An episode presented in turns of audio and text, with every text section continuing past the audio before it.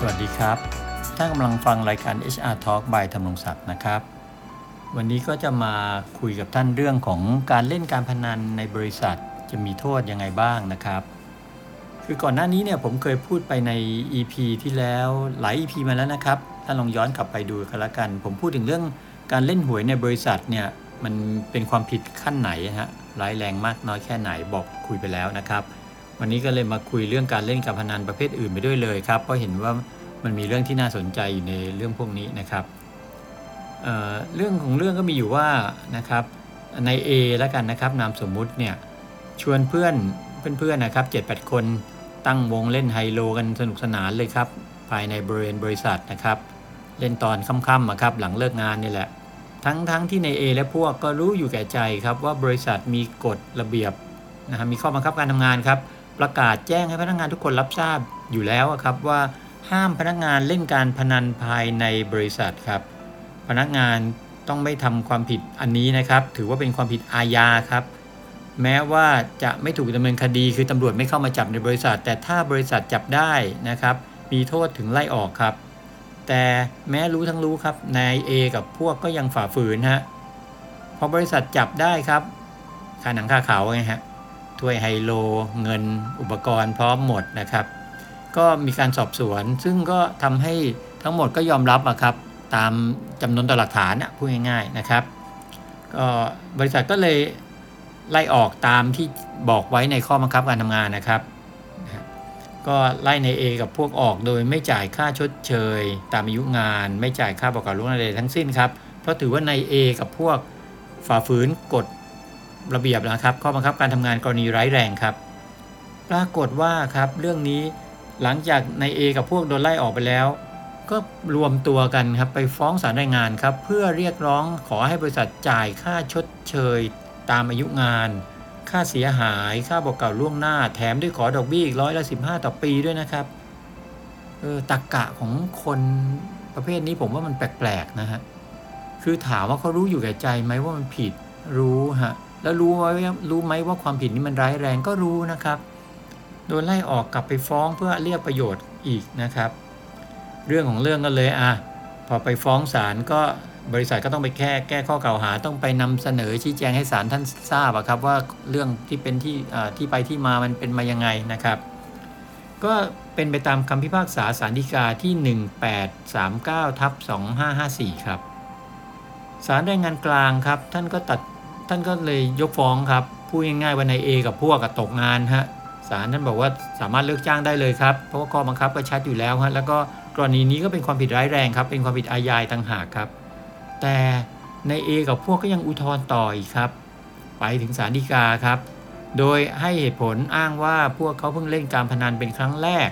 แม้จะเป็นการกระทำความผิดทางวินัยในด้านภาพลักษณ์ชื่อเสียงของบริษัท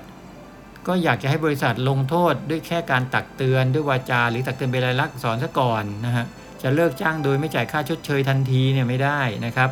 แปลความง่ายๆว่านาย A กับพวกก็ยอมรับนะฮะความผิดอะแต่อยากให้บริษัทเตือนฮะบริษัทจะใจจืดใจดำไม่จ่ายค่าชดเชยบ้างเฉลยนะฮะปรากฏว่าศาลฎีกาครับท่านก็มีคำพิพากษาออกมาอย่างนี้ครับการที่โจทก์กับพวกเล่นการพนันประเภทไฮโลในบริเวณบริษัทของจำเลยเนี่ยนะครับนอกจากจะเป็นการกระทำที่ผิดกฎหมายแล้วยังเป็นบ่อเกิดอาชญากรรมเป็นชนวนให้เกิดการวิวาทบาดหมางในหมู่พนักงานด้วยกันทำลายความสามัคคีของหมู่คณะทั้งยังทำให้ผลงานของลูกจ้างลดน้อยลงและอาจทำให้นายจ้างได้รับความเสียหายทางชื่อเสียงไม่ว่าจะเป็นการกระทำผิดครั้งแรกและโจทก์สำนึกผิดหรือไม่ก็ตามครับการกระทำดังกล่าวของโจทก์จึงเป็นการผิดวินัยร้ายแรงครับตามข้อบังคับการทำงานของจำเลยและเป็นการฝ่าฝืนข้อบังคับเกี่ยวกับการทำงานของนายจ้างอันชอบด้วยกฎหมายและเป็นธรรมกรณีที่ร้ายแรงจำเลยจึงเลิกจ้างโจทก์ได้โดยไม่ต้องจ่ายค่าชดเชยตามพระราชบัญญัติคุ้มครองแรงงานพุทธศักราชสองห้าสี่หนึ่งมาตราหนึ่งร้อยสิบเก้าข้อสี่ครับ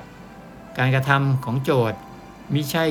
เป็นเพียงการกระทำผิดวินัยที่ทำให้เสียหายทางด้านชื่อเสียงต่อจำเลยเพียงอย่างเดียวอันจะได้ลงโทษโดยการตักเตือนเท่านั้น เมื่อจำเลยเลิกจ้างโจทก์ด้วยสาเหตุที่โจทก์ฝ่าฝืนข้อบังคับเกี่ยวกับการทำงานของนายจ้างอันชอบด้วยกฎหมายและเป็นธรรมกรณีที่ร้ายแรงจึงเป็นการเลิกจ้างโดยมีเหตุผลอันสมควรการเลิกจ้างโจทก์จึงไม่เป็นการเลิกจ้างไม่เป็นธรรมสรุปพูดง่ายๆว่าบริษัทเลิกจ้างได้ครับไม่ต้องจ่ายค่าชดเชยตามอายุงานไม่ต้องจ่ายค่าบอกกล่าวล่วงหน้าใดๆทั้งสิ้นและถือว่าการเลิกจ้างครั้งนี้หรือการไล่ออกครั้งนี้เป็นการเลิกจ้างที่เป็นธรรมอีกด้วยครับเป็นไงล่ะครับนายเอกับพวกก็จ่อยไปสิครับตอนนี้แถไม่ออกเพราะศาลฎีกาท่านตัดสินมาอย่างนี้แล้วครับศาลท่านเห็นว่าเป็นความผิดร้ายแรงครับแม้นายเอกับพวกจะอ้างว่าเป็นความผิดครั้งแรกก็ตามครับจากคำพิพากษาศาลฎีกาข้างต้นเนี่ยนะครับคงทำให้คนที่คิดจะหาลำไพ่พิเศษหารายได้เสริมด้วยการเล่นการพนันเนี่ยได้รับทราบนะครับว่าผลสุดท้ายเนี่ยจะมาอ้างว่าเป็นความผิดครั้งแรกไม่ได้นะครับก่อนปิดท้ายเรื่องนี้เลยอยากจะฝากว่าไม่ว่าจะเป็นเล่นหวยเล่นบอล น, นะครับหรือเล่นไพ่ป๊อกเด้งอะไรก็ตามเนี่ยอยู่ในฐานความผิดในเรื่องการเล่นการพนันทั้งนั้นนะครับอย่าคิดว่าเฉพาะไฮโลอย่างเดียวครับมีคำพูดหนึ่งบอกเอาไว้นะครับว่าโจรขึ้นบ้านสิบครั้งยังไม่เท่าไฟไหม้บ้านครั้งเดียวครับแต่ไฟไหม้บ้านสิบครั้งก็ยังไม่เท่ากับการเล่นการพนันเพียงครั้งเดียวครับเพราะการเล่นการพนันจะทำให้คน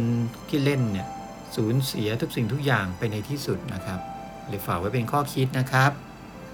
คราวหน้าเป็นเรื่องอะไรติดตามนะครับวันนี้สวัสดีครับ